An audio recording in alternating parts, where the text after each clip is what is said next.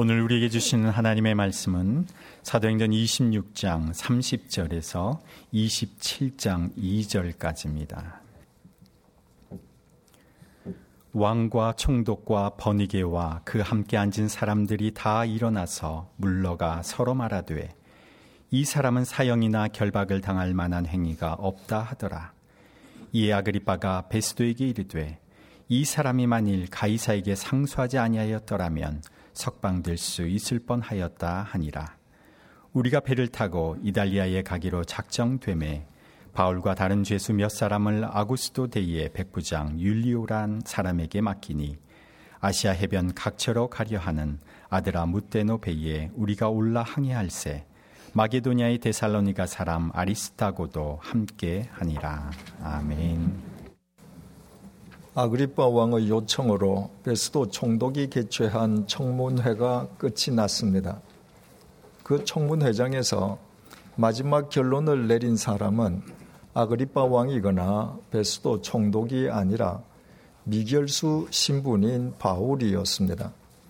화려한 관복과 예복을 입고 저마다 자신을 과시하는 베스도 총독과 아그리파 왕 일행에게 초라한 몰골의 바울이 내가 이렇게 구금당해 있는 것 이외에는 여러분도 모두 나와 같이 되기를 하나님께 기도하노라고 선언한 것입니다. 그리고 바울은 청문회장에서 퇴장했습니다. 청문회장 참석자들은 그 이후에는 바울을 다시는 보지 못했습니다. 하지만 여러분도 모두 나와 같이 되기를 하나님께 기도한다고 당당하게 선언하던 바울의 모습과 음성은 시간이 지나갈수록 그들의 마음 속에서 더 더욱 또렷하게 되살아났을 것입니다. 지난 시간에 말씀드린 것처럼 인간의 퇴장은 반드시 새로운 차원의 등장으로 이어지기 때문입니다.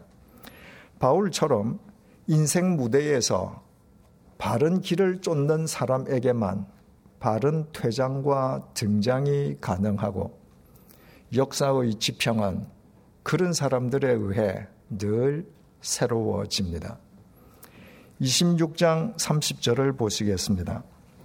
왕과 총독과 번이게와 그 함께 앉은 사람들이 다 일어나서 청문회가 끝나자 참석자들도 모두 다 자리에서 일어났습니다. 당시의 의전에 따라 아그리파 왕과 베스도 총독 그리고 왕비 보니게가 차례로 먼저 일어났고 그 이후에는 나머지 사람들이 다 함께 일어났습니다. 26장 31절입니다. 물러가 서로 말하되 이 사람은 사형이나 결박을 당할 만한 행위가 없다 하더라. 그들은 한편에 모여 서서 바울에게는 사형이나 구금 당할 만한 범법 행위가 없다고 말을 했습니다. 우리말 말하다라고 번역된 헬라어 동사 랄레오가 원문에는 미완료형으로 기록되어 있습니다. 그들이 서로 돌아가면서 바울의 무죄를 반복하면서 말을 했다는 의미입니다. 26장 32절입니다. 이에 아그리빠가 베스도에게 이르되 이 사람이 만일 가이사에게 상소하지 아니하였더라면 석방될 수 있을 뻔하였다 하니라. 아그리빠 왕과 베스도 총독도 같은 생각이었습니다. 그래서 아그리빠 왕이 베스도 총독에게 만약 바울이 황제에게 상소하지 않았다면 석방될 수 있었을 것이라고 말을 했습니다. 현실적인 관점에서 보자면 아그리파 왕의 그 판단은 정확했습니다. 바울이 로마 제국의 실정법을 위반한 적이 없었기에 만약 황제에게 상소만 하지 않았더라면 의심할 여지도 없이 바울은 즉각 석방되었을 것입니다. 하지만 아그리파 왕의 그 판단은 하나님의 섭리는 전혀 고려하지 않은 인간적인 속단일 뿐이었습니다. 바울을 증오하는 유대인들은 암살단을 조직하였을 정도로 집요하게 바울을 죽이려고 했습니다. 게다가 바울이 주님의 휘페레테스와 마르티스로 그의 마지막 생을 던져야 할 곳은 제국의 심장 로마였습니다. 가이사랴에서 로마까지의 거리는 무려 2240km나 되었습니다. 만약 바울이 석방된다면 2240km나 떨어진 로마에 이르기도 전에 유태인 암살단에 의해 암살당할 것이 불을 보듯이 뻔했습니다. 바울에게 로마에 이르는 가장 안전한 길은 로마 시민의 자격으로 로마 황제에게 상소하는 것이었습니다.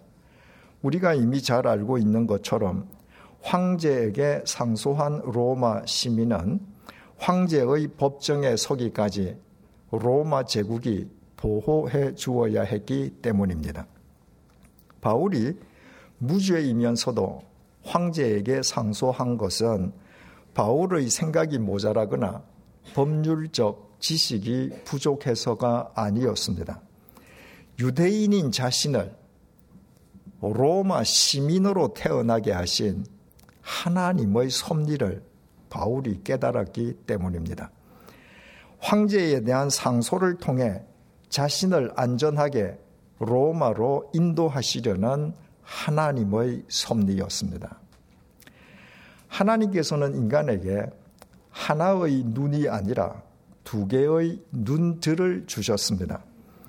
그런데도 거의 모든 사람들은 하나님께서 주신 두 개의 눈들로 목전의 현실에만 집착하는 외눈박이로 살아가고 있다고 말씀드린 적이 있습니다.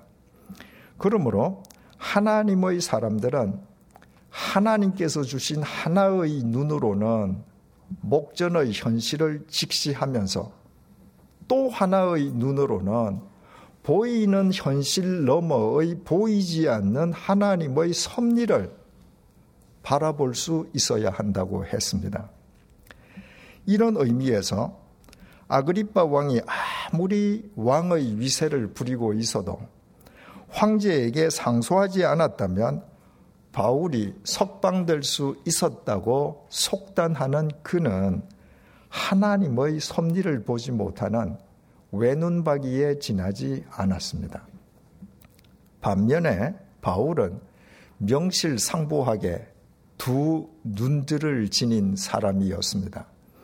그에게는 현실을 직시하는 하나의 눈과 현실 너머의 보이지 않는 하나님의 섭리를 바라보는 또 하나의 눈이 모두 정상적으로 작동하고 있었습니다.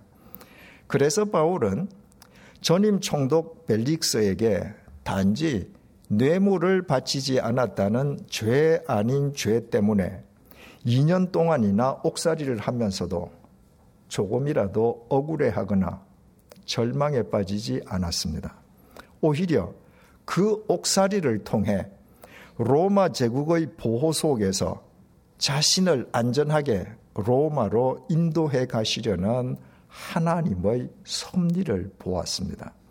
그래서 그는 아무 죄를 짓지 아니하였음에도 로마 황제에게 상소하였습니다.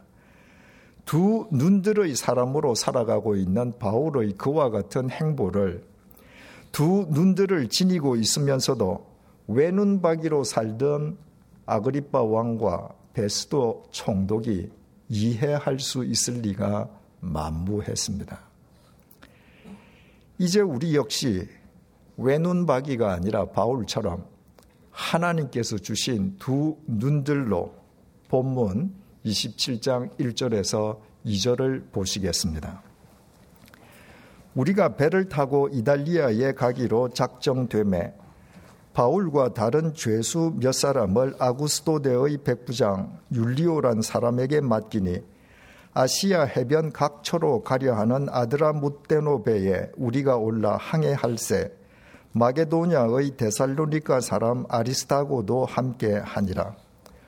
본문의 시기는 추후 60년 여름이 끝나고 가을이 막 시작되었을 때인 것으로 추정되고 있습니다.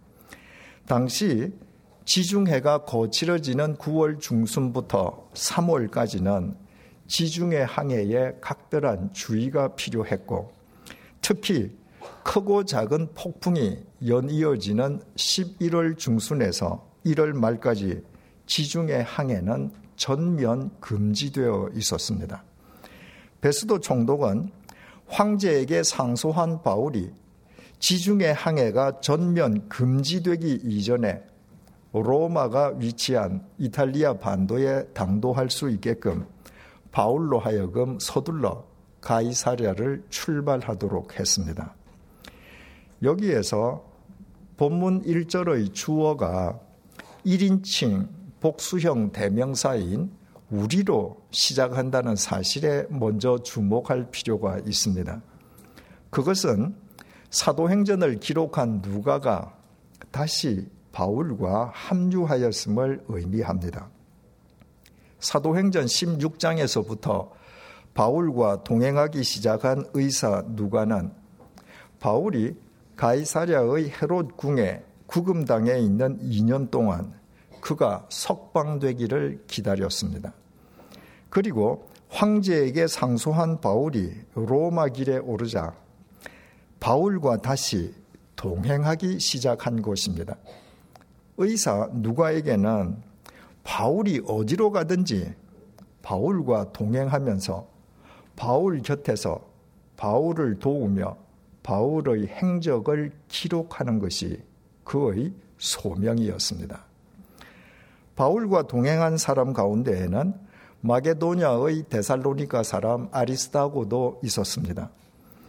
바울의 3차 전도 여행 당시 에베소에서부터 바울과 동행하기 시작한 아리스타고도 골로새서 4장 10절과 빌레몬서 1장 24절에 의하면 로마에 도착한 바울의 생이 끝날 때까지 바울의 곁을 지켰습니다. 아리스타고 역시 누가처럼 바울 곁에서 바울을 돕는 것을 소명으로 여겼던 사람이었습니다. 우리가 알고 있는 바울은 이처럼 주님께서 그의 곁에 붙여주신 동력자들의 도움 속에서 사도의 소명을 완수할 수 있었습니다.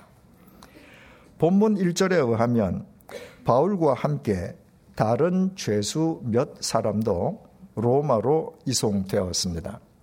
황제에게 상소한 미결수 바울과는 달리 본문이 그들을 죄수라고 단정적으로 표현하고 있는 것으로 미루어 그들은 원형 경기장에서 맹수의 밥으로 던져질 사형수 들인 것으로 추측되고 있습니다. 베스도 총독은 바울과 그 죄수들을 로마까지 호송하는 책임을 황제의 직속 부대인 아구스토데의 백부장 율리오에게 맡겼습니다. 그렇다고 백부장 율리오가 바울과 죄수들의 호송을 단 혼자서 책임진 것은 아니었습니다. 백부장은 100명의 군인을 통솔하는 지휘관 아닙니까? 앞으로 살펴보겠습니다만은 31절이 백부장과 군인들 이라고 정언하고 있고 또 37절이 배에 승선한 사람의 수를 276명으로 밝히고 있는 것으로 보아 백부장 율리오와 그 휘하의 군인이 모두 동원되었음을 알 수 있습니다. 백부장 율리오는 가이사라에서 로마로 직행하는 배가 없어서 오늘날의 시리아와 터키 대륙 해안을 항해하는 무역선 아드라 무테노베에 승선하였습니다.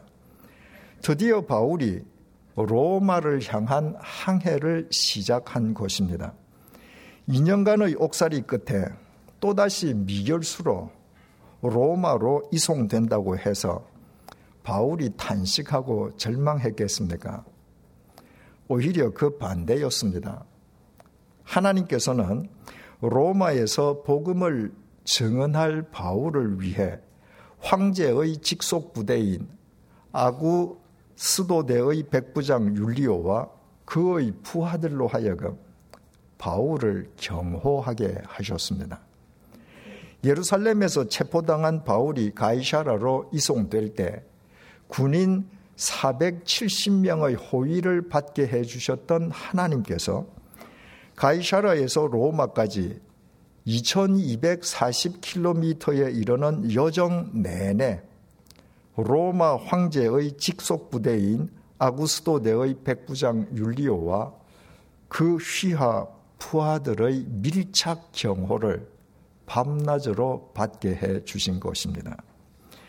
그 신비로운 주님의 섭리를 볼 줄 아는 눈을 지닌 바울에게 백부장 율리오와 그의 부하들은 단순히 로마의 군인들이 아니었습니다.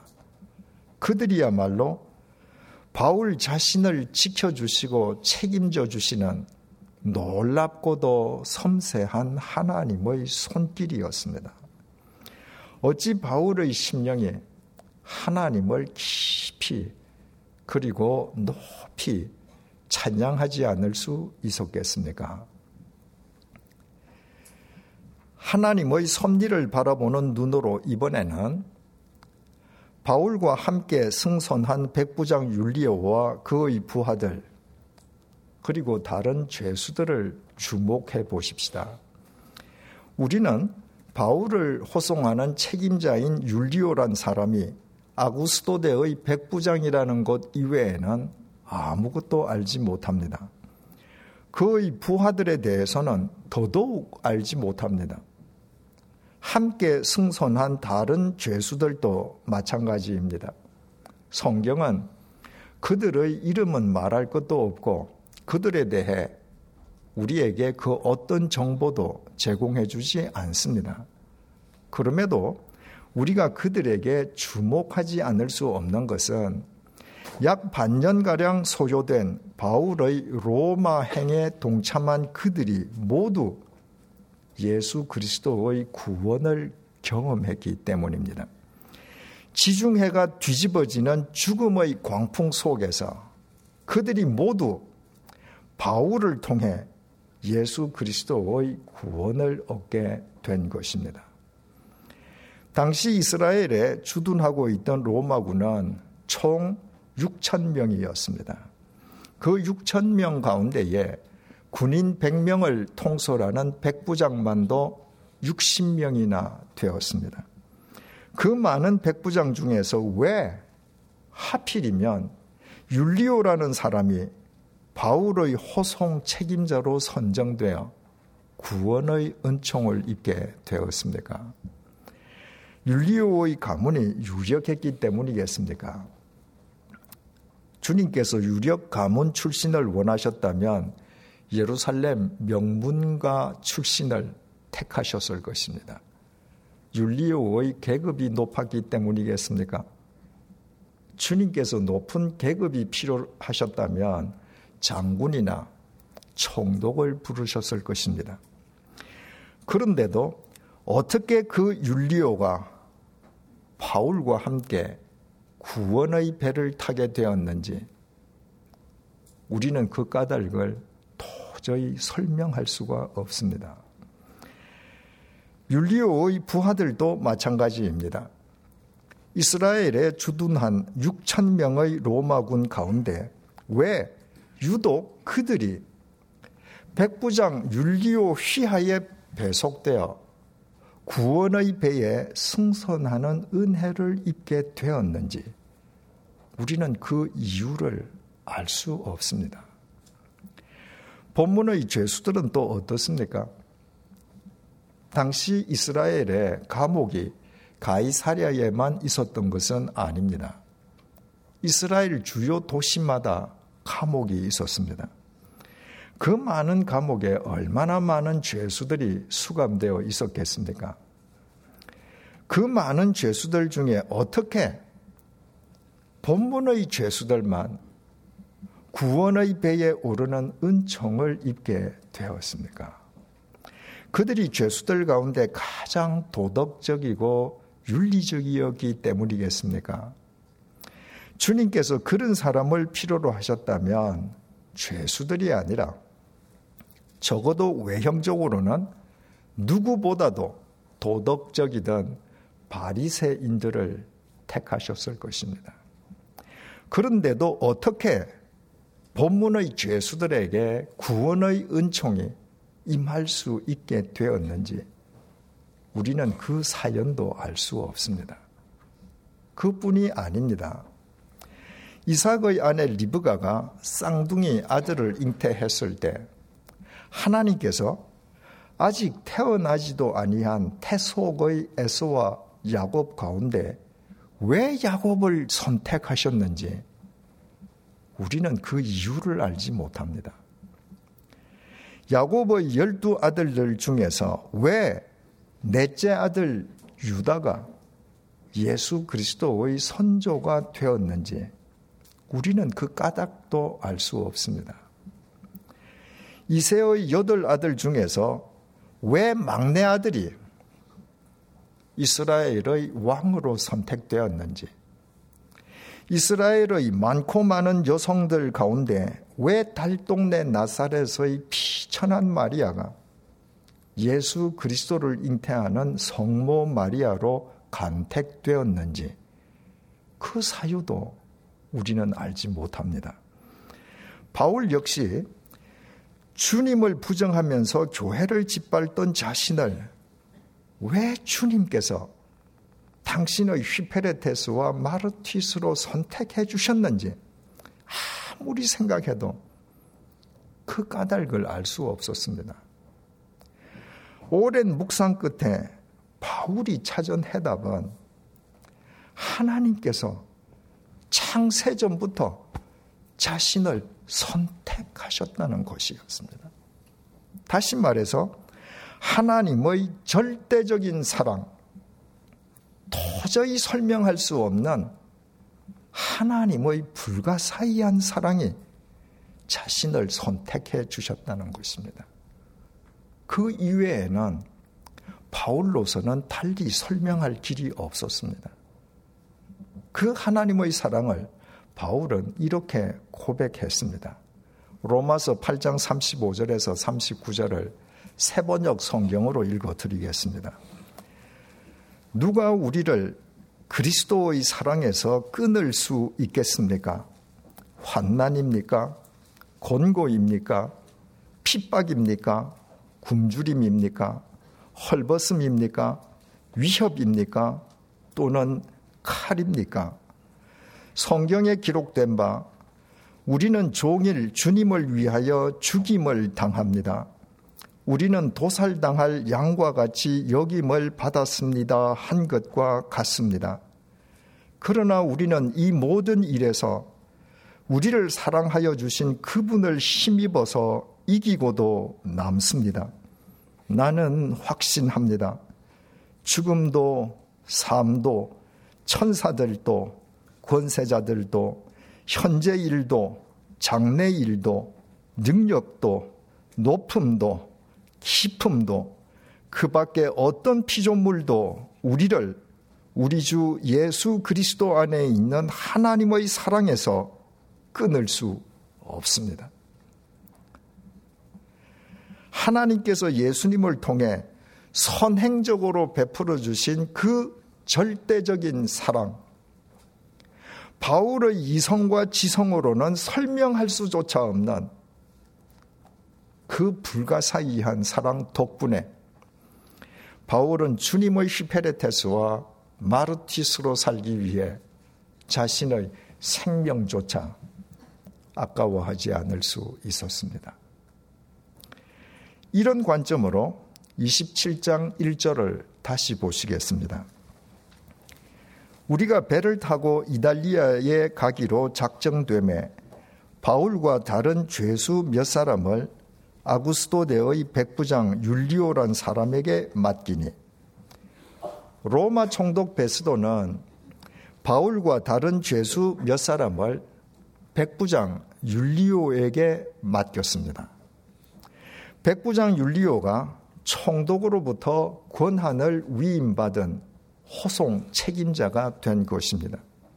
그러나 이것은 외눈박이로 본문을 해독한 것입니다. 보이지 않는 하나님의 섭리를 바라보는 눈으로 본문을 해독하면 본문은 전혀 다른 이야기가 됩니다.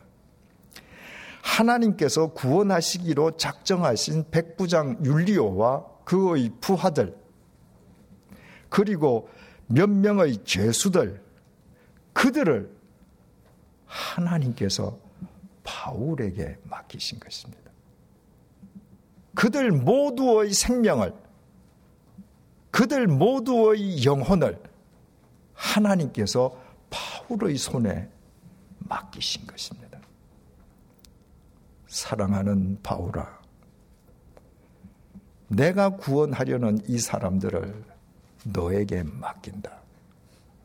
로마에 이르기까지 내가 이 사람들을 책임져 줄줄 줄 믿는다. 그들이 함께 승선한 아드라 무테노 배가 망망대해를 헤치며 앞으로 나아갑니다. 그 배의 책임자는 선주나 선장 혹은 율리오가 아니었습니다. 하나님에 의해 임명된 책임자는 바울이었습니다.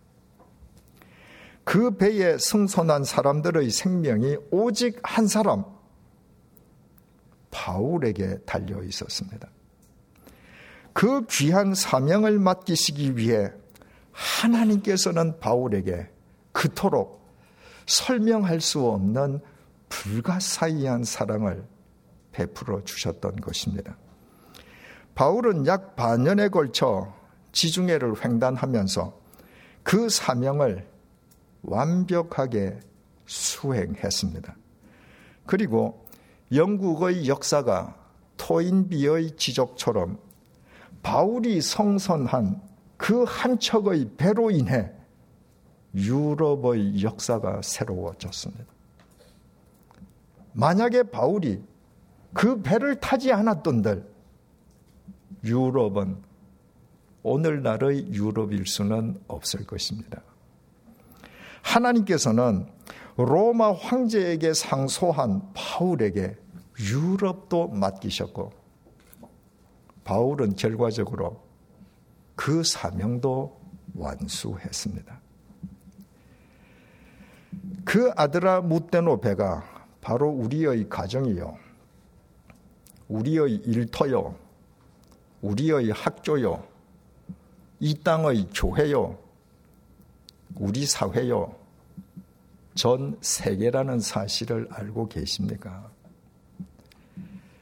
그 아드라 무테노 배를 우리에게 맡기시기 위해 하나님께서 우리에게 그토록 불가사의한 사랑을 베풀어 주셨다는 사실을 알고 계십니까?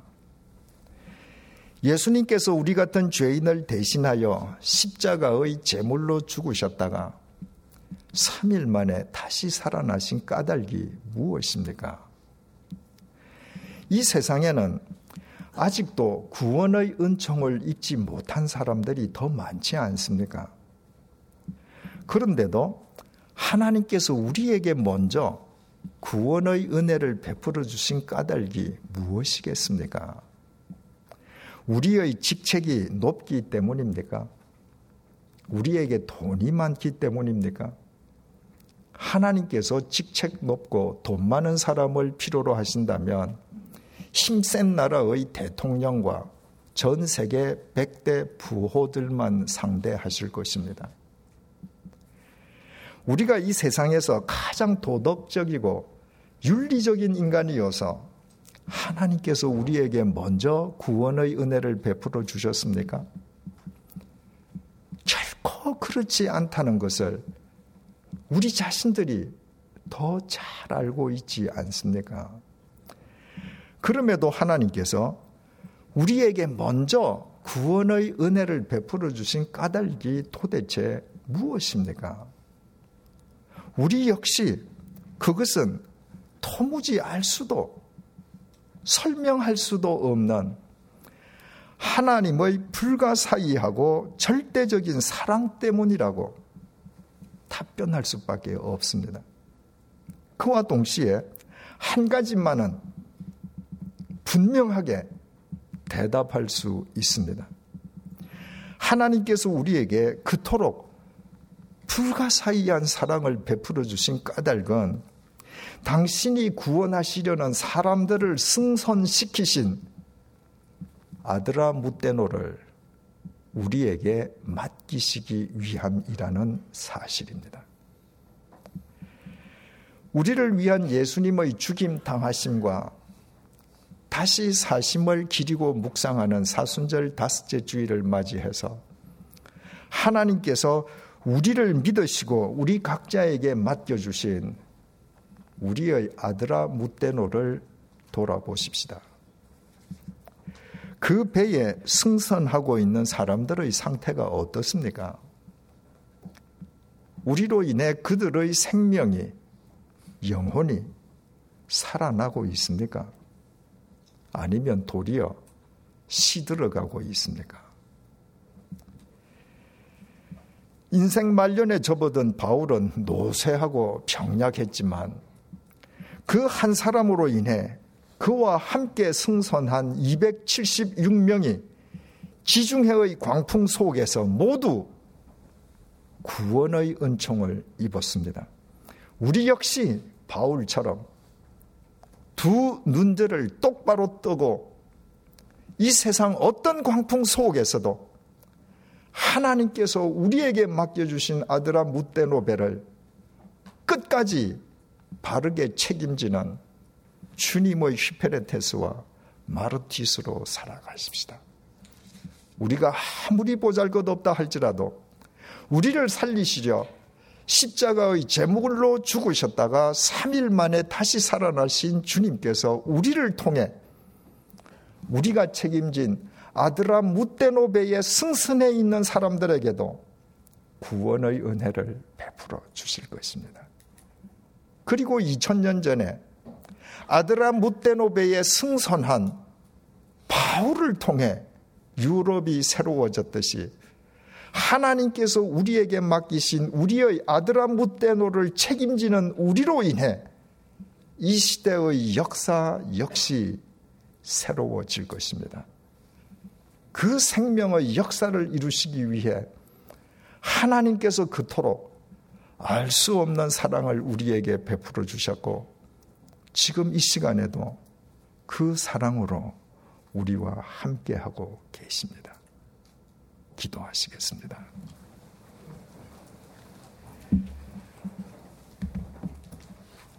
설명할 수 없는 불가사의한 사랑으로 교회를 짓밟던 바울을 구원해 주신 주님. 그 사랑으로 백부장 율리오와 그의 부하들과 다른 죄수들을 바울에게 맡기시고 바울과 함께 아드라 무테노베에 승선하게 하시어 구원해 주신 주님. 주님께서 그 불가사의하고도 절대적인 사랑으로 우리에게도 구원의 은혜를 베풀어 주셔서 우리를 죄와 사망의 수렁에서 건져 주신 것을 감사합니다. 우리를 위한 주님의 죽임 당하심과 다시 사심을 기리고 묵상하는 사순절 다섯째 주일을 맞아 이제부터 우리 모두 주님의 그 불가사의한 사랑에 바르게 응답하는 주님의 제자들이 되게 해 주십시오. 이 세상의 그 어떤 광풍 속에서도 우리의 두 눈들을 똑바로 뜨고 우리 각자에게 맡겨주신 아드라 무테노 배를 끝까지 책임지는 주님의 휘페레테스와 마르튀스가 되게 해 주십시오. 그리하여 우리의 가정이라는 아드라 무테노 배가 우리의 일터라는 아드라 무테노 배가 우리의 학교라는 아드라 무테노 배가 이 땅의 교회라는 아드라 무테노 배가 대한민국이라는 아드라 무테노 배가 지구촌이라는 아드라 무테노 배가 날로 새로워지는 생명의 역사가 계속 이어지게 해 주십시오. 예수님의 이름으로 기도드립니다. 아멘.